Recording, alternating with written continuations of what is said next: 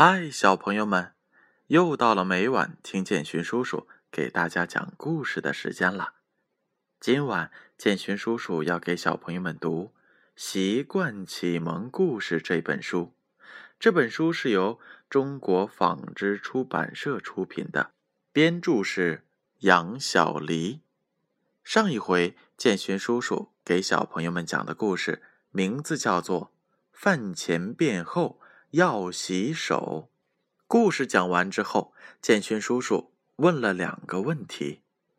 第一个问题：来小白兔家做客的都有谁？接下来，建勋叔叔将答案揭晓。答案是 A：小猴子、小袋鼠、小熊。第二个问题：小熊。为什么没有让小袋鼠用手拿面包吃呢？答案是 B，因为小袋鼠没有洗手。那接下来，建勋叔叔要给大家讲的故事名字叫做《小熊的零食》。森林里的小伙伴们。今天要在山羊伯伯家的大树下聚会，大家都在为聚会准备东西。小熊最爱吃面包蘸蜂蜜，所以往包里放了好多的面包和两大罐蜂蜜。可是他的背包还是没满，他看了看盒子里的零食，又带了一些，背包。这才鼓起来，于是戴着帽子，得意洋洋的出发了。很快，他来到了大树下。不久，大家就都到齐了。我们把吃的东西都拿出来吧。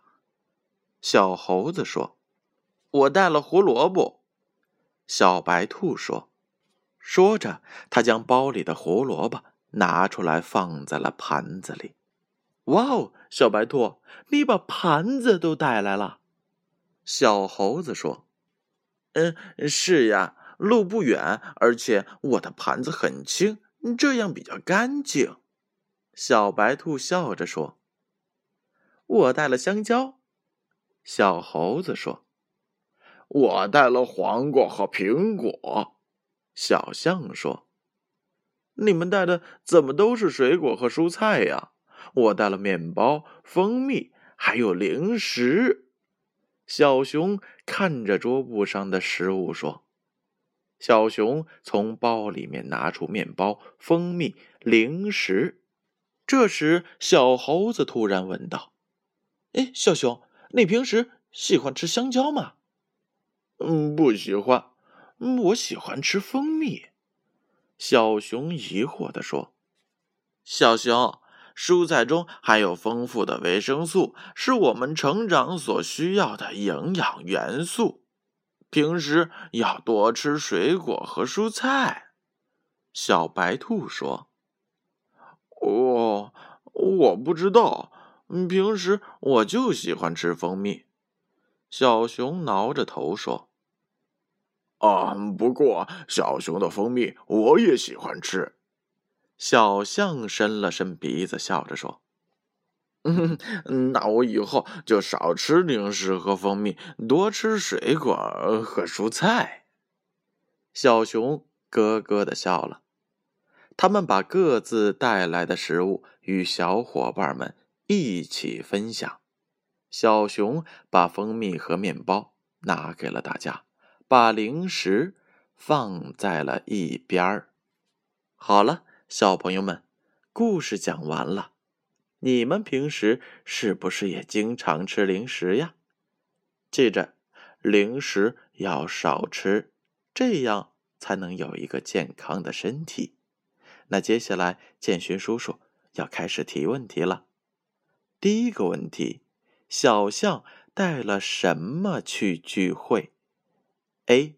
胡萝卜 b. 黄瓜和苹果第二个问题小熊打算以后怎么做？A. 仍然吃蜂蜜和零食 b. 多吃水果和蔬菜。问题是问完了答案由明天来揭晓吧。